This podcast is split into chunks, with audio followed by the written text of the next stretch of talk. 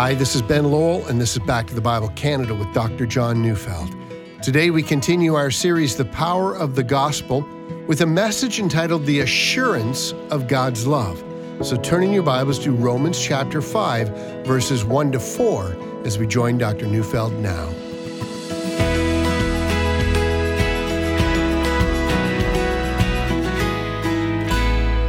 I wonder if you've ever had an experience that goes something like this. You're in church and it's time for communion. And as the words of the Lord's table are being read, they include the very familiar If anyone partakes of this bread and this cup in an unworthy manner, and as that's being read, you feel something inside of you just tensing up. Perhaps you remember how you shouted at your teenage daughter last night and it wasn't pretty. Or perhaps you're constantly struggling with lust. Or perhaps your giving record proves that you're a miser and your checkbook proves you don't really love the things of God as you should. Or perhaps it's been over a week since you've read your Bible and prayed, and whatever it is, you believe that given your record, you would be partaking of the table of the Lord in an unworthy manner. Have you ever felt that way? Let me try something else. Have you ever had something bad happen to you and then have thought, I think God's now punishing me for my sins? Now, here's one more question Do you sense the smile of God on your life? I mean, do you really? In your heart, do you believe that God finds delight in you and deeply cherishes you? Are you convinced there are absolutely no outstanding issues between you and God? Now, the reason I ask these questions is because I am convinced as we have now started a new series on the power of the gospel in which we will speak about our growth into holiness, that many Christians are not convinced that all is well between themselves and God. There is in their hearts a deep sense that something is wrong. And here now is the issue. We've embarked upon a series in which we will learn about the wonderful privilege of growing into sanctification or growing into holiness. And truth be told, a great many of us think we would never make it. We've already failed so badly. There are already so many strikes against us. If we just made it to heaven, that would probably be the most that we could hope for. So let's get back to the questions.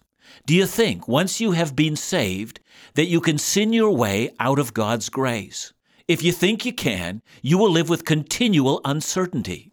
So if you want to grow in holiness, and you do if you're a true believer, if you have been genuinely converted so that your heart of stone has been replaced by a heart that loves the things of God, then at the very outset, at the very beginning, you will need the assurance that God will never let you go. You're eternally His. But someone will object.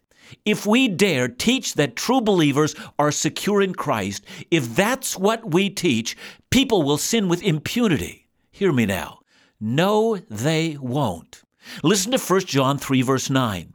No one born of God makes a practice of sinning, for God's seed abides in him, and he cannot keep on sinning because he has been born of God. Well, in this series on the power of the gospel, there's so much to talk about for five weeks. So let's start by reading our passage for today. It's Romans 5 1 to 5. Therefore, since we have been justified by faith, we have peace with God through our Lord Jesus Christ through him we have also obtained access by faith into this grace in which we stand, and we rejoice in hope of the glory of God. More than that, we rejoice in our sufferings, knowing that suffering produces endurance, and endurance produces character, and character produces hope, and hope does not put us to shame, because God's love has been poured into our hearts through the Holy Spirit who has been given to us. One of the keys to Bible study is to read slowly. I want at the outset to compare two Bible verses, first back in Romans 1:18. For the wrath of God is revealed from heaven against all ungodliness and unrighteousness of men. Romans 1:4, which declares the heart of the gospel, began by pointing out the problem. All human beings are sinful both by nature and by choice. And God is dreadfully provoked so that he has become our enemy. Now let's read Romans 5:1 again. Therefore, since we have been justified by faith, we have peace with God through our Lord Jesus Christ. You know, it was John MacArthur who told of an experience in which he had been called to give a pre-game chapel service devotional for a professional football team. The coach said after the chapel, I don't know if there's a God, but I like having these chapels because if there is one, I want to be sure he's on my side. But, and this is the point of Romans 1, God is never on the side of those who do not believe. Romans 1 speaks of the wrath of God being poured out on everyone. What I'm about to say may sound political, but I don't intend any political statement by it. I am, however, reminded that at the end of the initial assault on Iraq, the then U.S. president stood on board of a ship and pronounced the end of hostilities.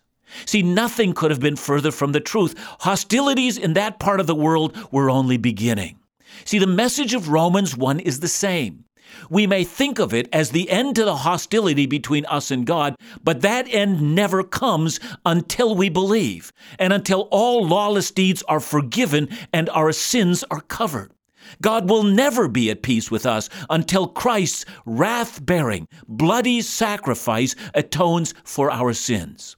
But, says Romans 5 1, once we have been justified by faith, we have peace with God. The war is over. And no, it's not as some of us have imagined this thing.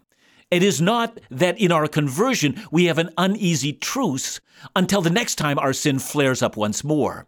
The peace wrought through the blood of Christ is a complete and perfect and lasting peace, not a grudgingly given peace, but a joyful peace.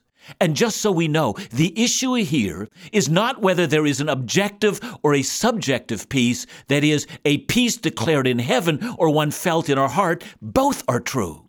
The battle is over. God has conquered you through Christ, and you are His. And God is at peace with you. See, I want you to imagine a train, a long one, more than a hundred cars long, each one loaded with an extremely heavy load, climbing up Rogers Pass, going east from Vancouver towards Calgary. Finally, it reaches the summit, and then the entire pathway becomes easy as it highballs its way all the way to Calgary. Christ has overcome the great obstacle of the wrath of God, and now all barriers have been removed. Once you are in Christ, God's anger with you has been satisfied. Listen. God is not angry with you. There are no outstanding issues between you and God.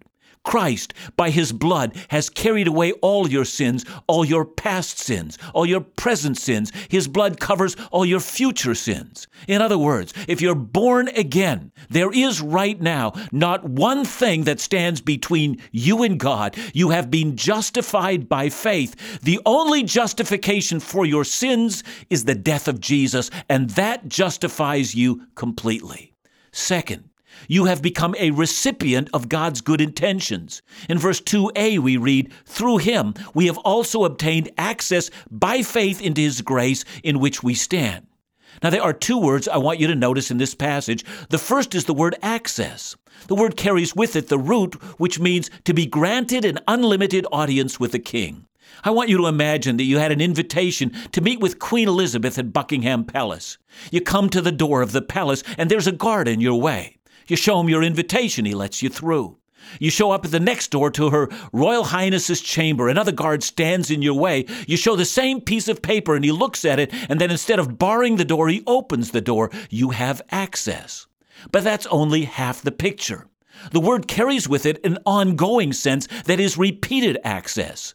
Now imagine you get an invitation to meet Queen Elizabeth, and as you look for a time when you are invited, the notice on the card says lifetime permanent invitation, valid at any time.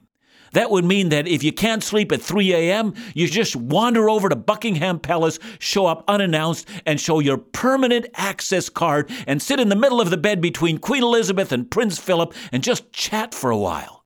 You'd say, I couldn't sleep and I, and I need to talk. And they would sit up and say, Wow, we're always glad when you're here. See, not bad. And I know what some of you are thinking. You're thinking that I want to tell you that you can go to God at any time in prayer. Well, you can, but that's not the point of verse 2. It doesn't say we have access to God, it says we have access by faith into His grace. So, what does that mean? See, grace is God's intention to do us good. And I have a permanent access card. Anytime I want good from God, I get permanent access to good things that come from God. Do you want God to do good to you? Your faith is your access card. See, I'm going to say a lot more about that, but I want that to live in your soul for a while. You have access into God's grace, into His goodness, into His loving kindness. Well, we're going to say a lot more when we come back. As believers, some of us might struggle or perhaps have struggled with realizing the full extent of God's love. It's easy to think that we have something to prove to God, even despite the fact that He has saved us completely through His death and sacrifice on the cross. In this introduction, we're reminded of the fact that not only are true believers in Christ free from the guilt and power of sin, but that because of our faith, we have unlimited access to His grace. When we come back, Dr. Neufeld helps us understand more fully what this really means.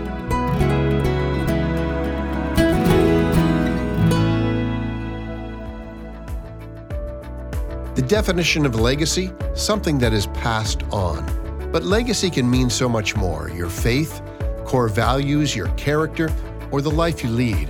Maybe this is news to you, but Back to the Bible Canada partners with Advisors with Purpose to provide expert estate planning at no cost. This is a third party service, so Back to the Bible Canada is not involved in the planning or how you would steward your legacy. We simply hope to provide access to an opportunity to ensure you leave a legacy that will accurately represent your wishes for future generations and faithful stewardship of all God has entrusted to you. So, if you're interested or would like more information, call Advisors with Purpose directly at 1 866 336 3315 and let them know you're a friend of Back to the Bible Canada. Or visit backtothebible.ca slash legacy.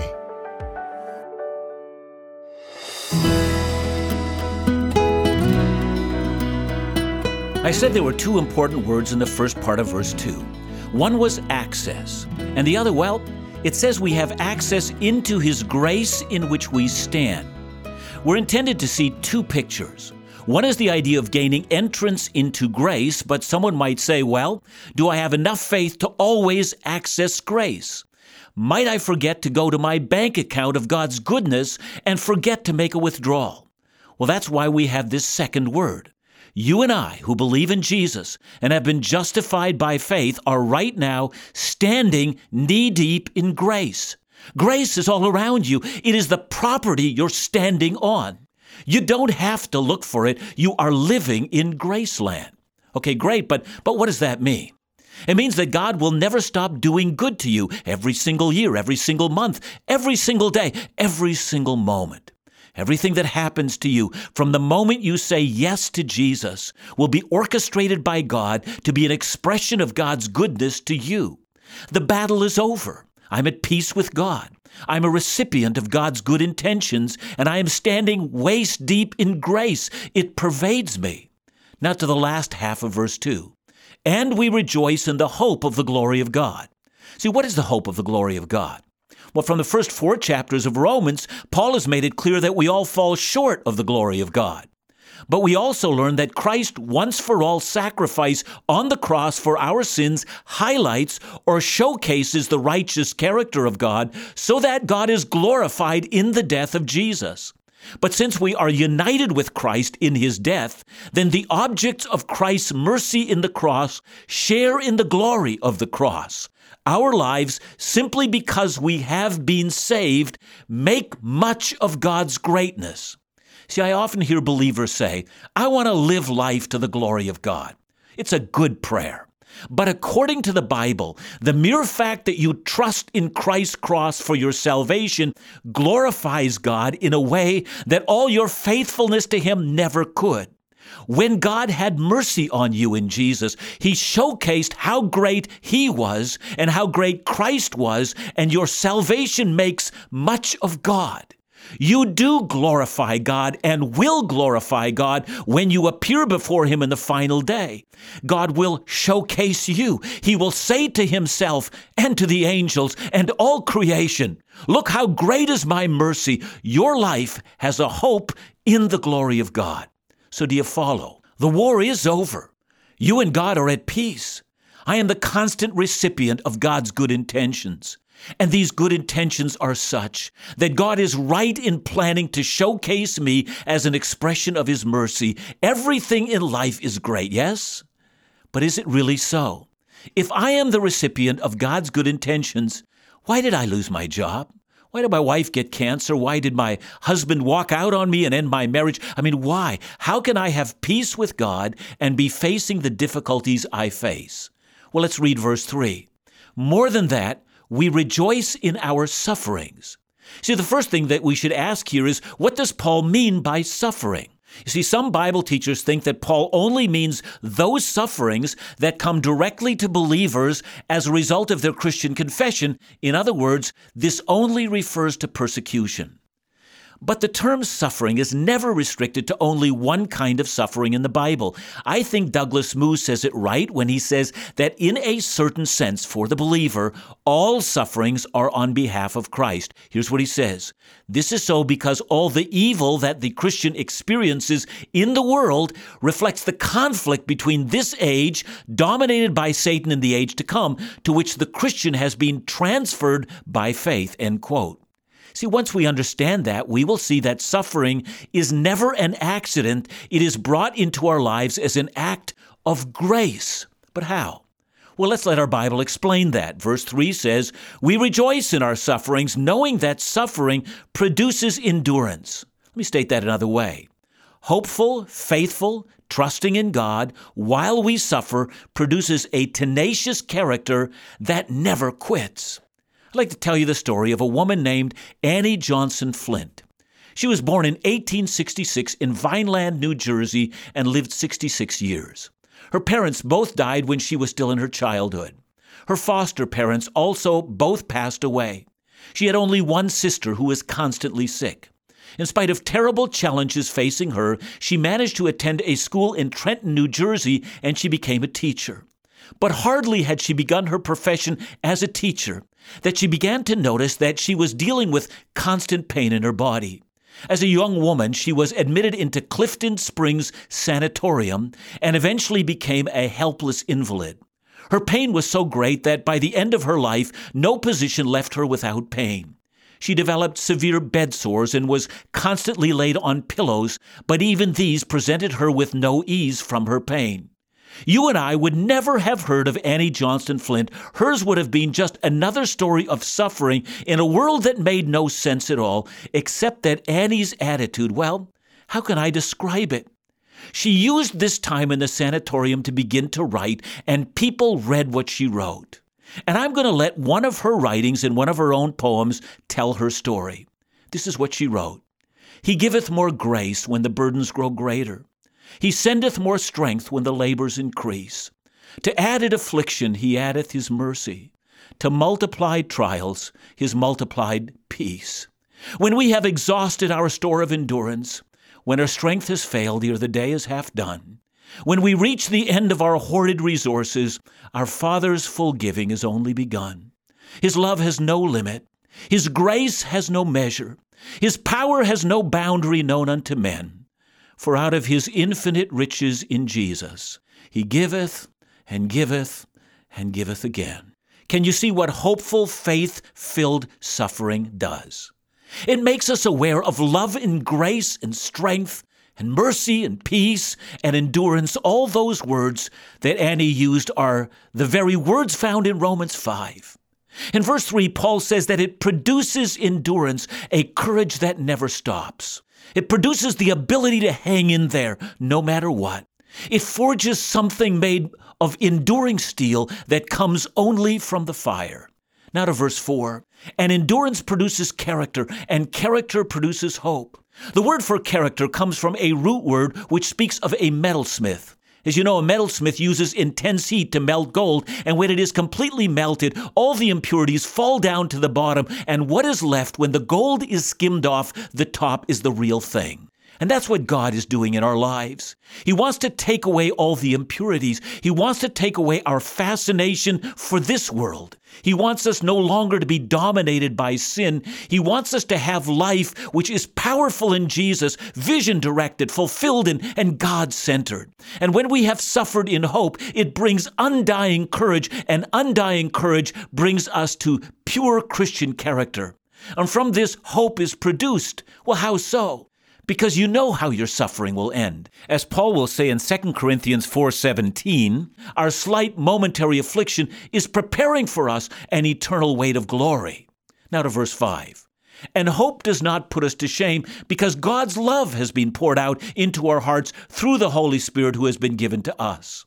See, the idea of shame refers to the potential of a negative outcome or a negative verdict in our life.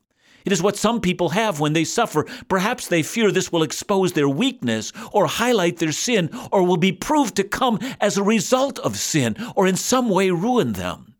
But our suffering is in hope, and hope, at least the biblical variety, never puts us to shame. And why is that? Because the love of God has been poured out into our hearts. What I'm about to say might seem obvious, but it needs to be emphasized.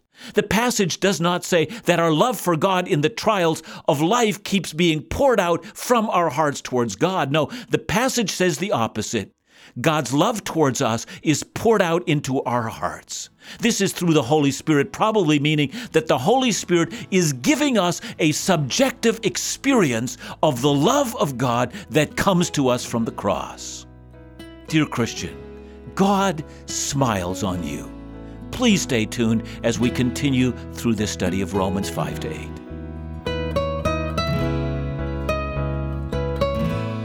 Thanks, John, for sharing this message with us today.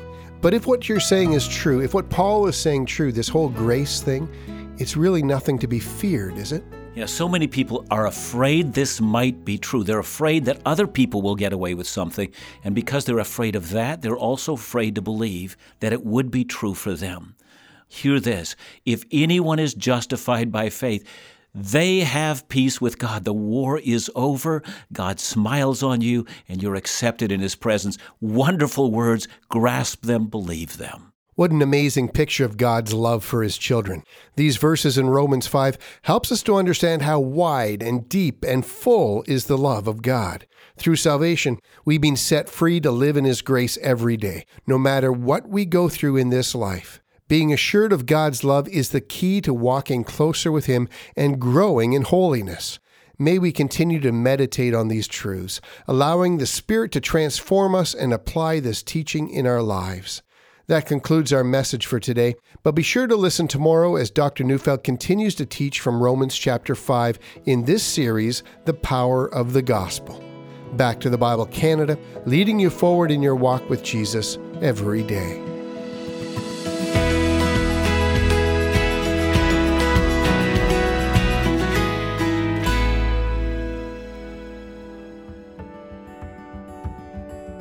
Did you know that Back to the Bible Canada has a great library of resources available to you at no cost? Visit backtothebible.ca and discover inspiring articles and blogs from Dr. John Neufeld and friends. Take the opportunity to sign up for our bi monthly free Truth and Life magazine, featuring engaging and thoughtful writings from Dr. John, Laugh Phil Callaway, and guest authors discussing critical themes of faith. There's so much more to discover. Search the free library of audio and video programs and learn about our mobile app and podcasts. Our desire is to make Bible teaching you can trust available in every way possible to every person possible without barrier. For more information or to support this Bible teaching ministry, visit backtothebible.ca or call us at 1 800 663 2425.